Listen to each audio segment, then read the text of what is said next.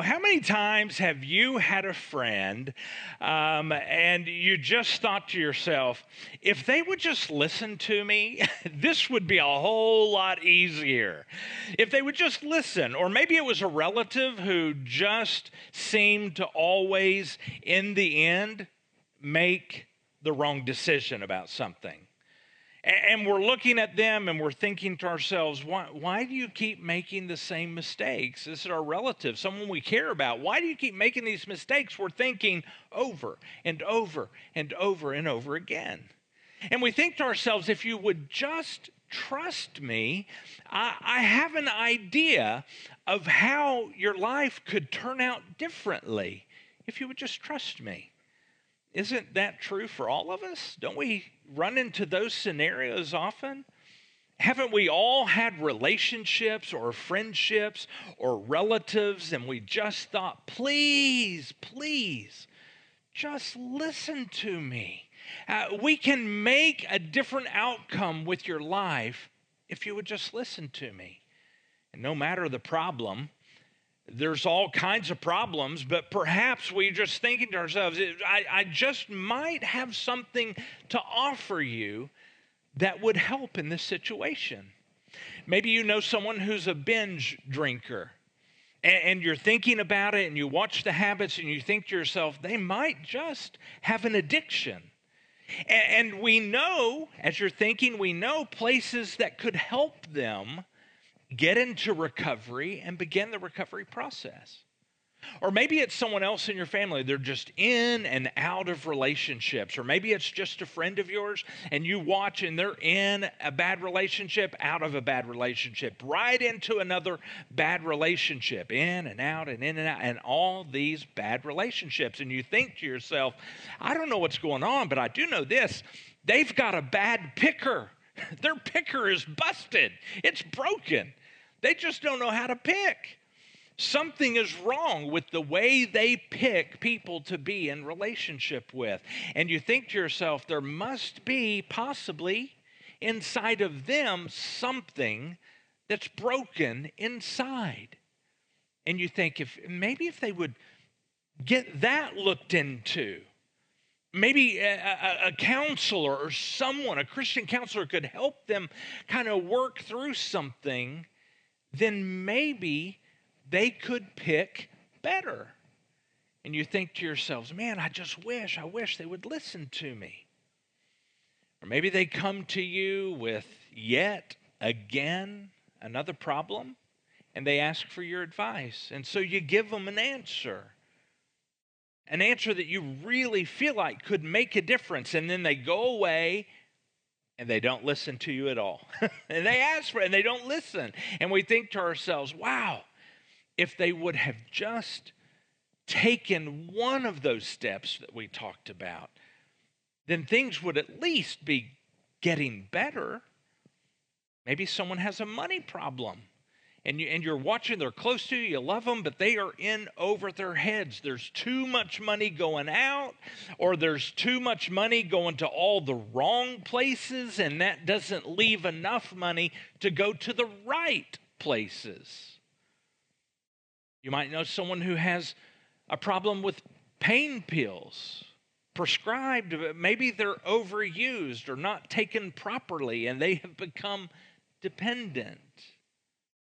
No matter how much you talk to them, this person you love, this friend, this family member, when you're done, once again, it seems they didn't listen at all.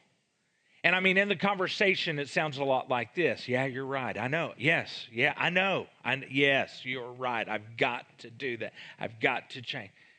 And then nothing changes. So this morning, we're going to take things just a little bit differently, the way we normally do. And here's what we're going to do we're going to present to you this morning um, some truth.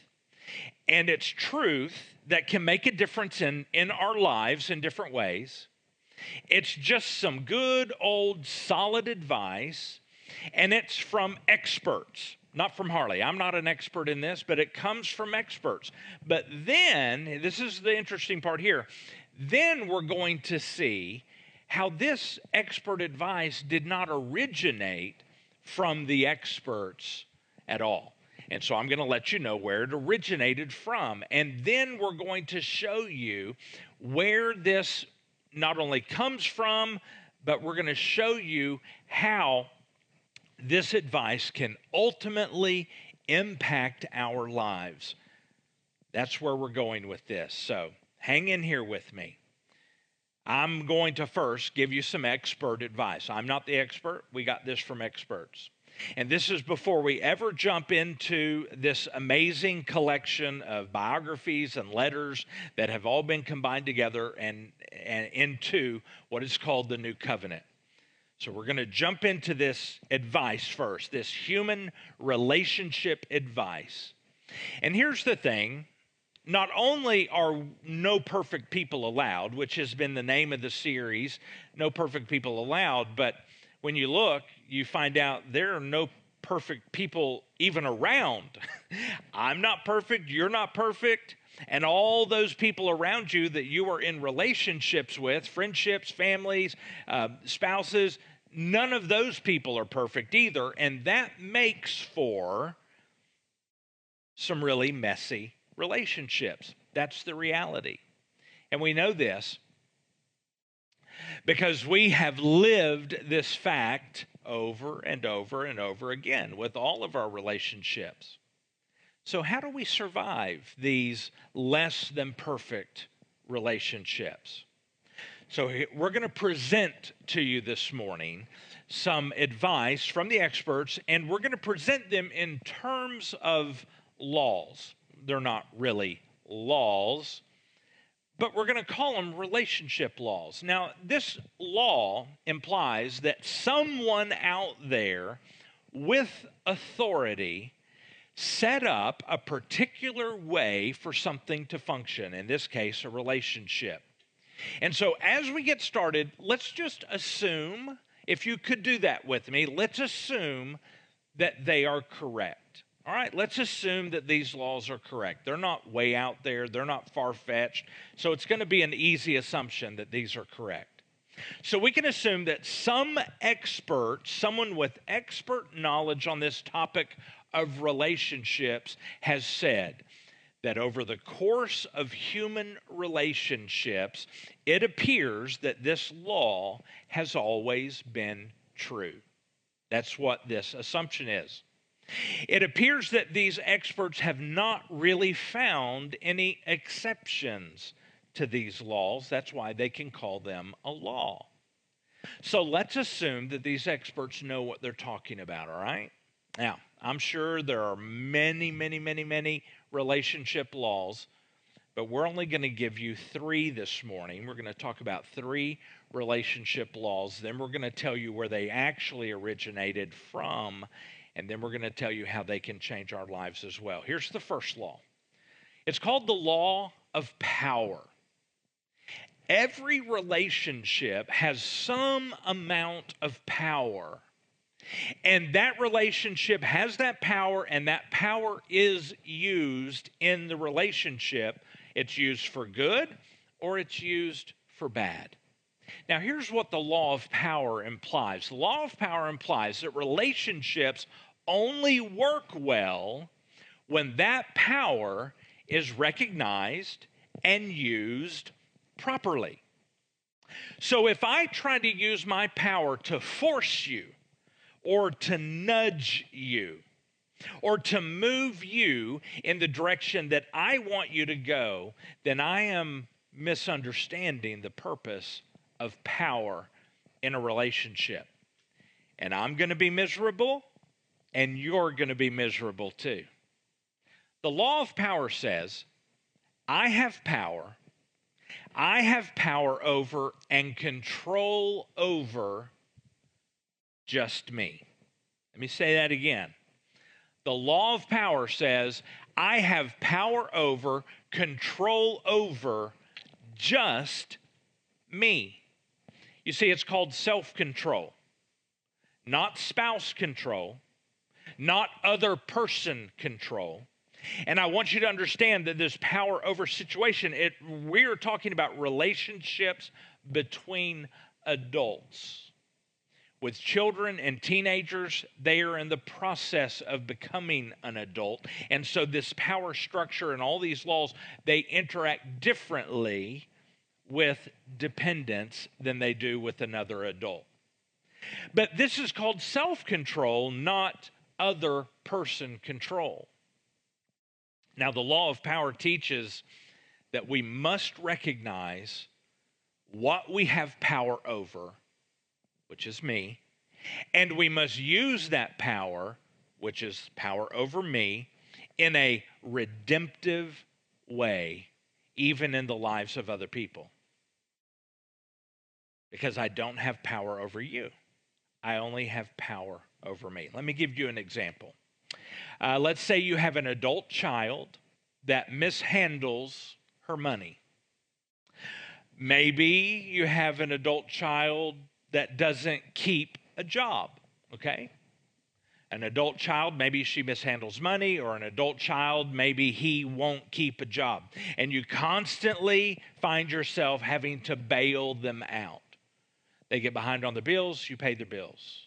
They get behind on a car payment, you catch them up on their car payment. The car breaks down, they haven't been saving any money, so they have no money to repair the car, you go repair the car you continue to find yourself bailing them out so that they can make it, all right?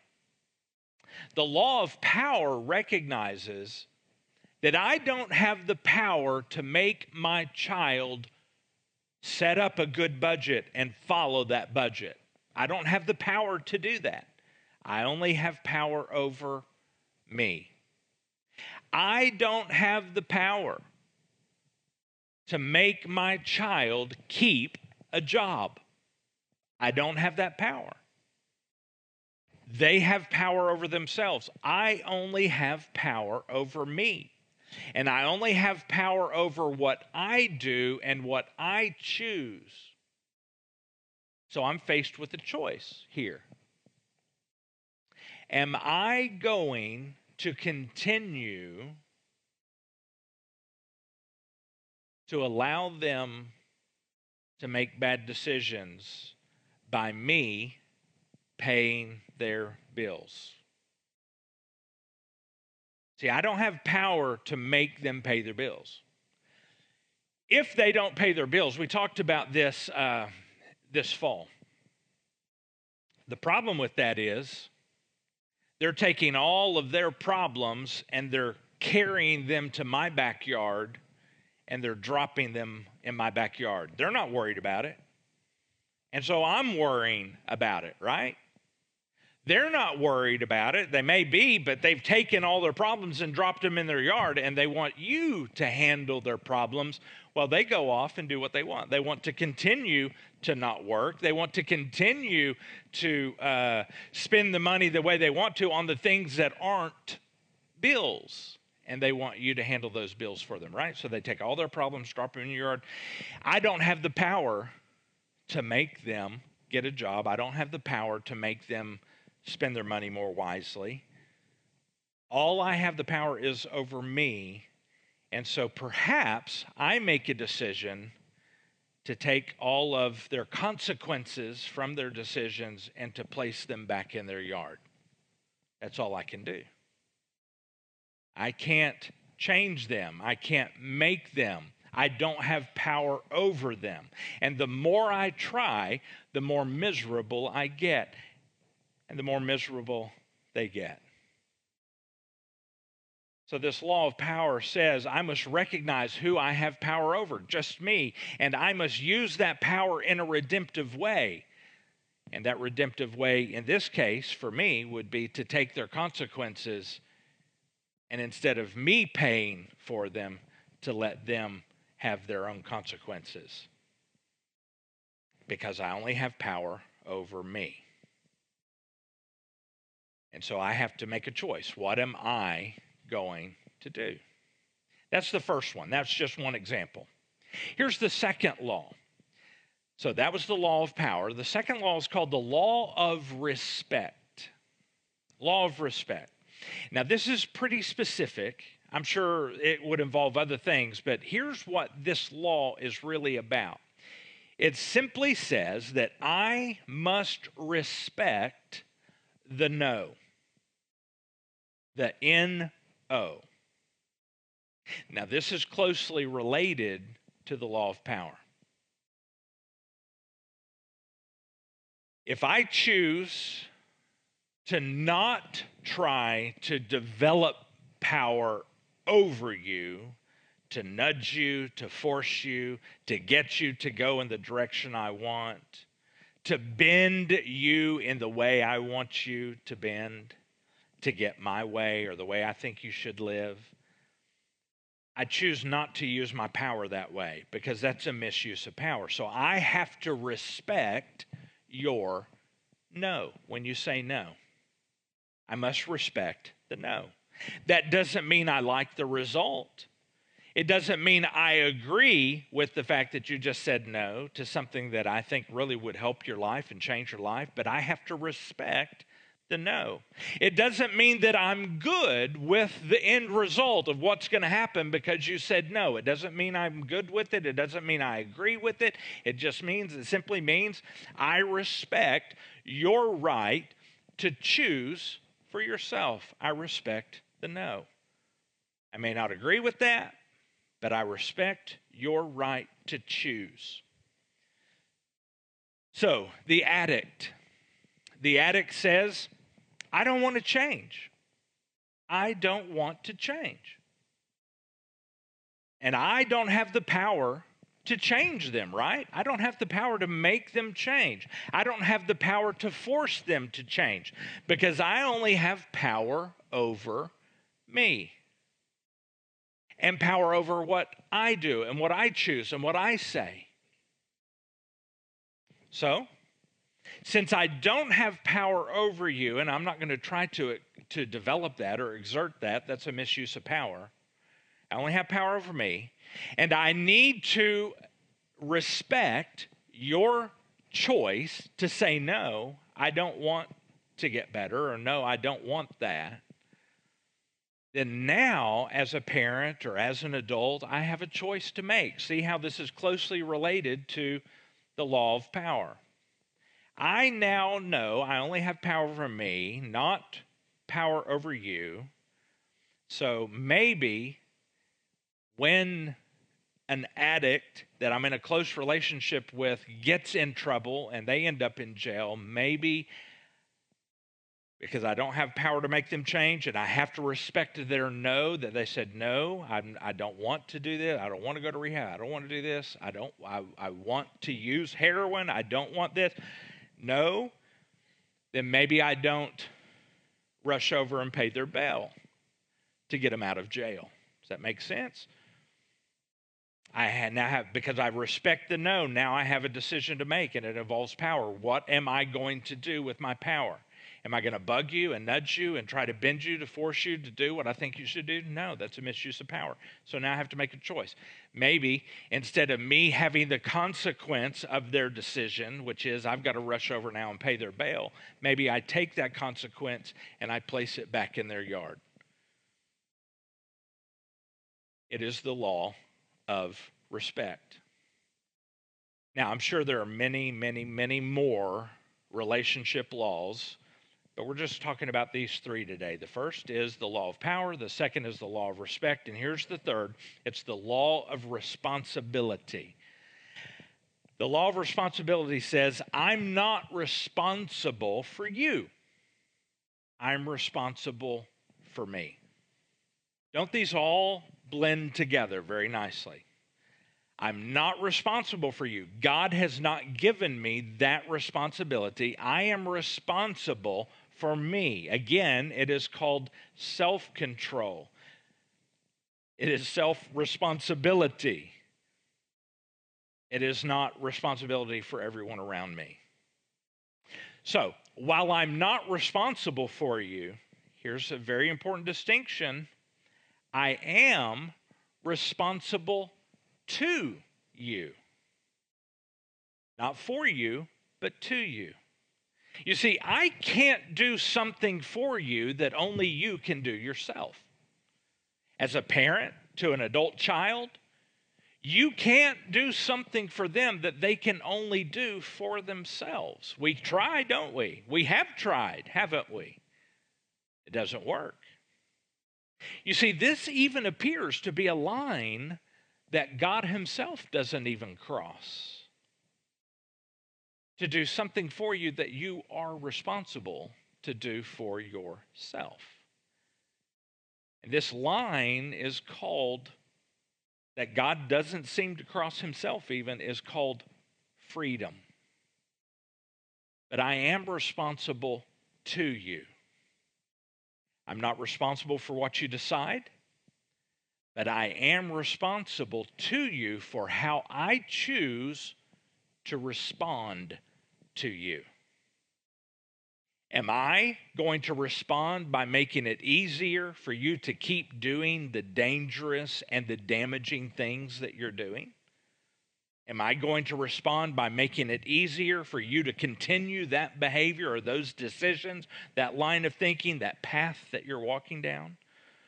Or am I going to exercise the law of power?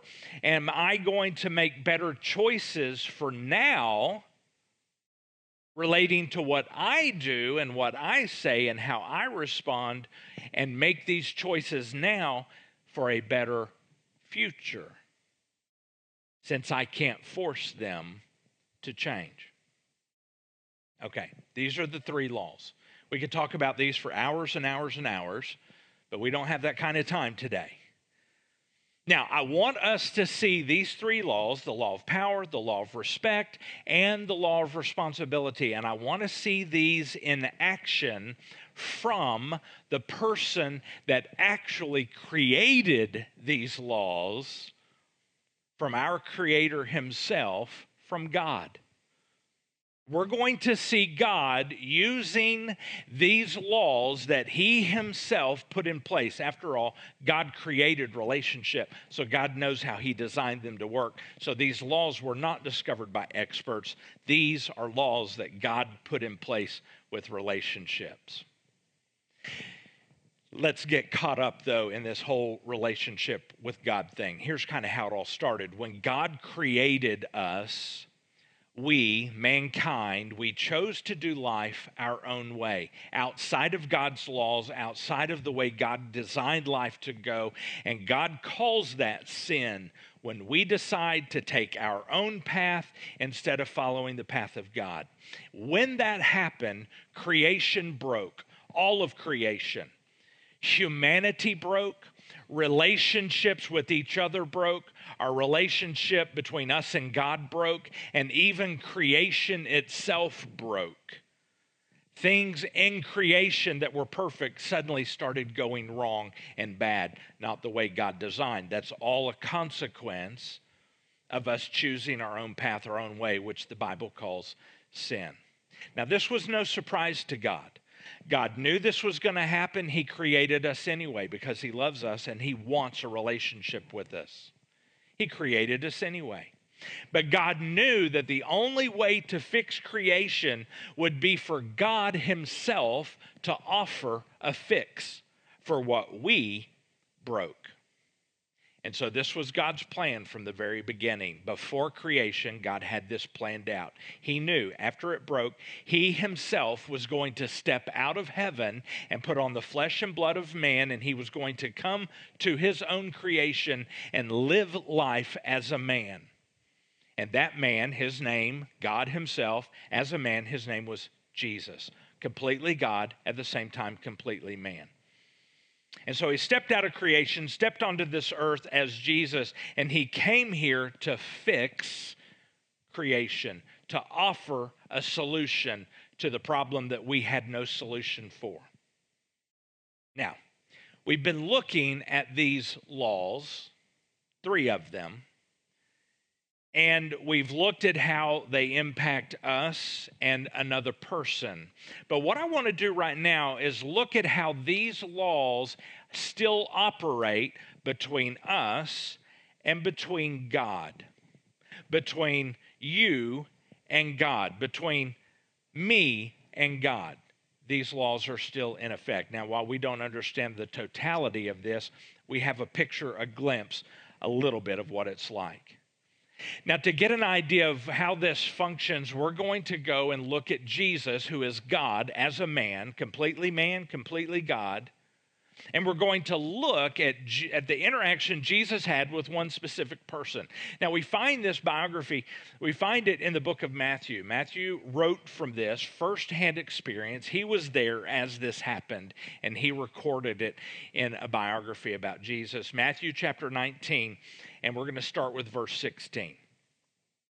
It says, Someone came to Jesus with this question, and here's the question Teacher, what good deed must I do to have eternal life. So he wants to have eternal life. He understands the concept that there is more to this life than what we experience right here. After death, there is more and it never ends. He said, I, What do I do to experience that the way that you have designed it to be experienced? What do I need to do?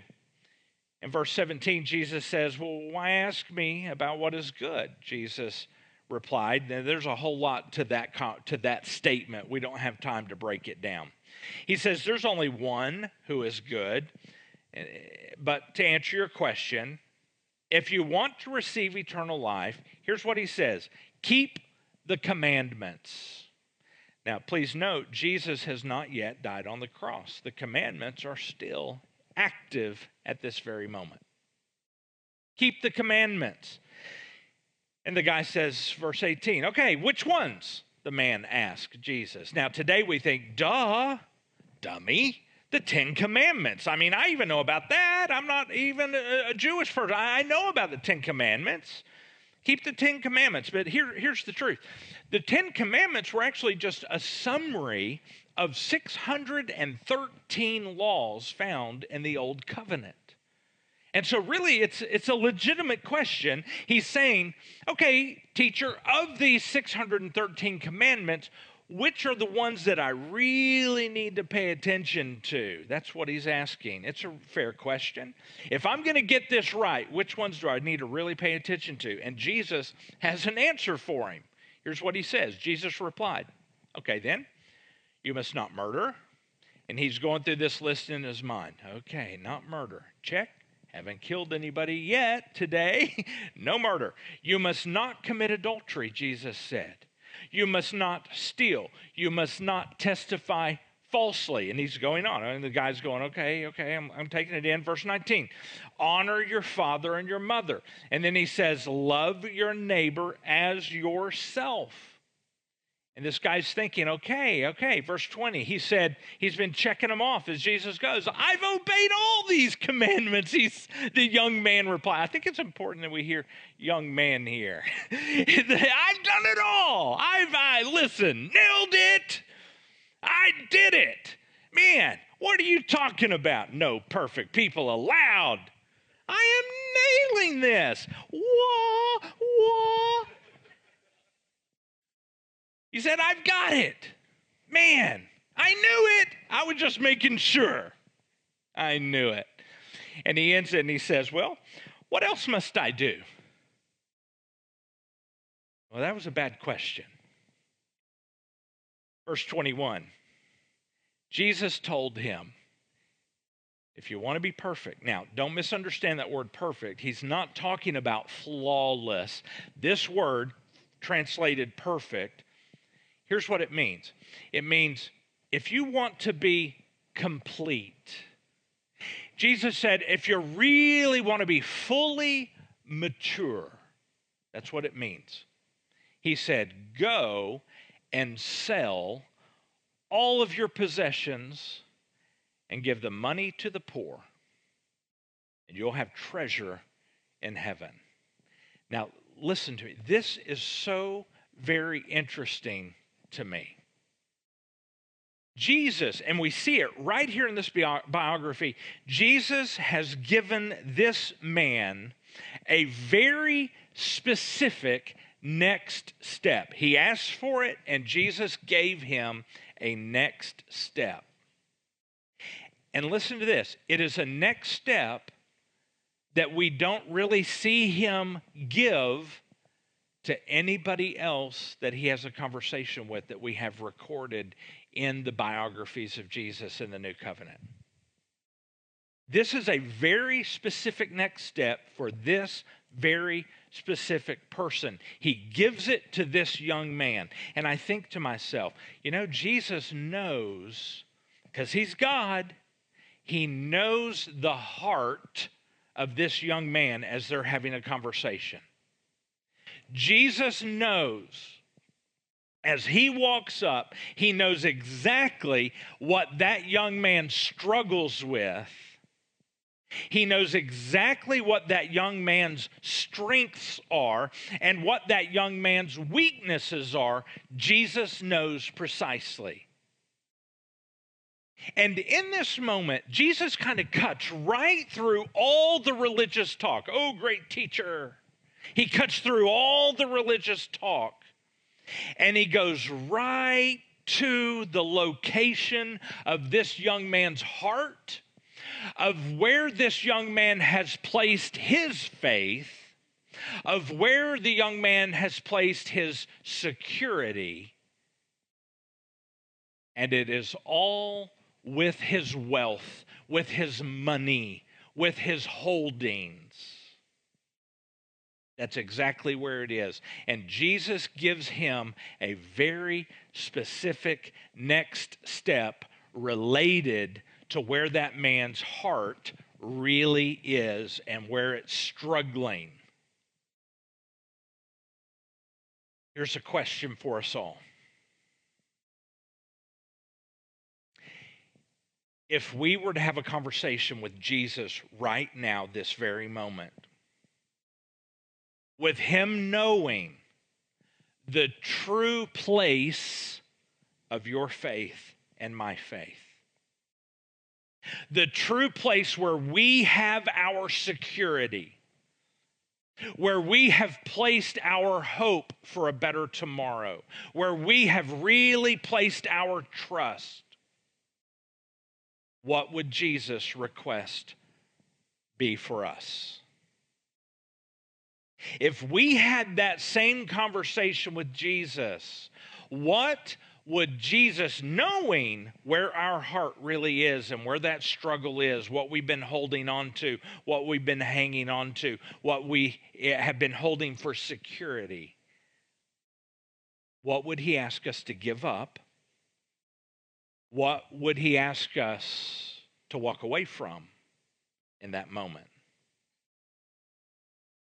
What is it? What is it that Jesus knows we trust more than him? What is it? Or maybe who is it that Jesus knows we trust more than him? And what would Jesus say? Harley, friends, I want you to get up and walk away. Leave this behind. And only after, only after, does Jesus offer this man a request into friendship with Jesus. That request to come and follow me that Jesus gave him, and he gave it to him. Don't misunderstand. If this is a matter of he chose or didn't chose, Jesus looked at him and said, Come follow me. He chose him. Only did he choose him after he told him what it would cost him him. He didn't give that requirement, that step to anyone else, but he gave it to him. And now we have the response of the young man. Verse 22. But when the young man heard this, he went away. He did not follow, he went away from Jesus, very sad, for he had many possessions.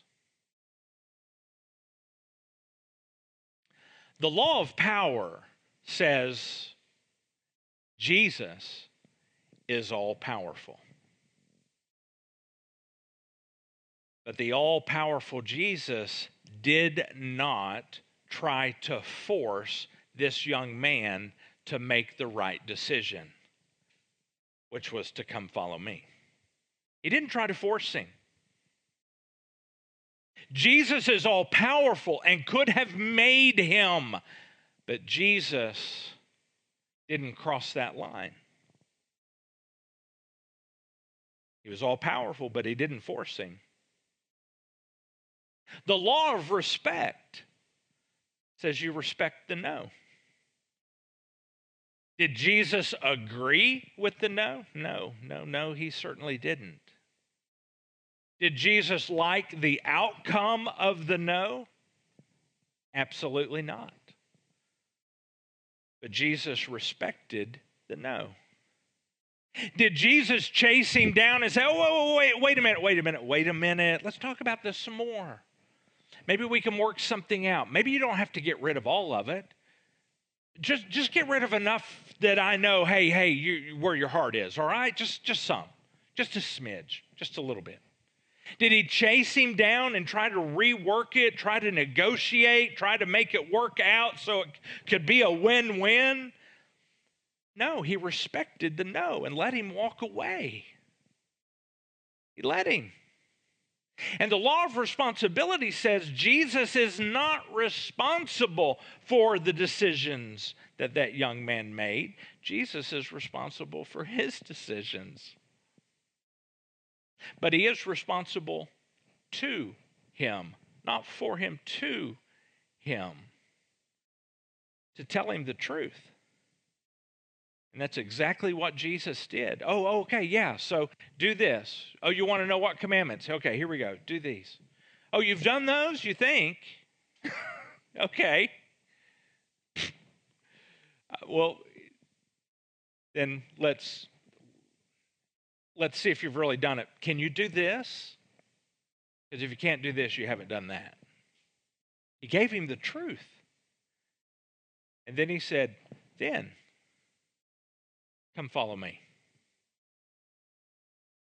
Gave him the truth, not responsible for him, responsible to him to tell him the truth, and that's what he did. That line that Jesus didn't cross, that line of freedom that says, I'll call you, but I won't make you. I'll invite you, but I won't make you.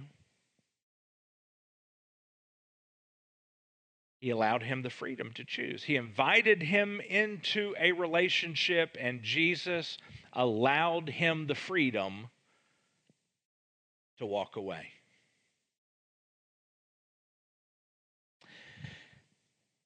But there's one other thing I want to point out before we wrap this up. We're about to wrap this up. I want to point out how this was done. I, I, I want to point out that all of these laws of relationship that God created, they are to be exercised in a particular way. This is how Jesus did it. And I believe this is the truth. These laws are always expressed with compassion and with love, even if it's the outcome we don't want to happen. And here's how we know this. Mark, also an eyewitness here, he, he talks about this. Mark 10, as he describes this same scenario, verse 21. Looking at the man, Jesus felt genuine love for him.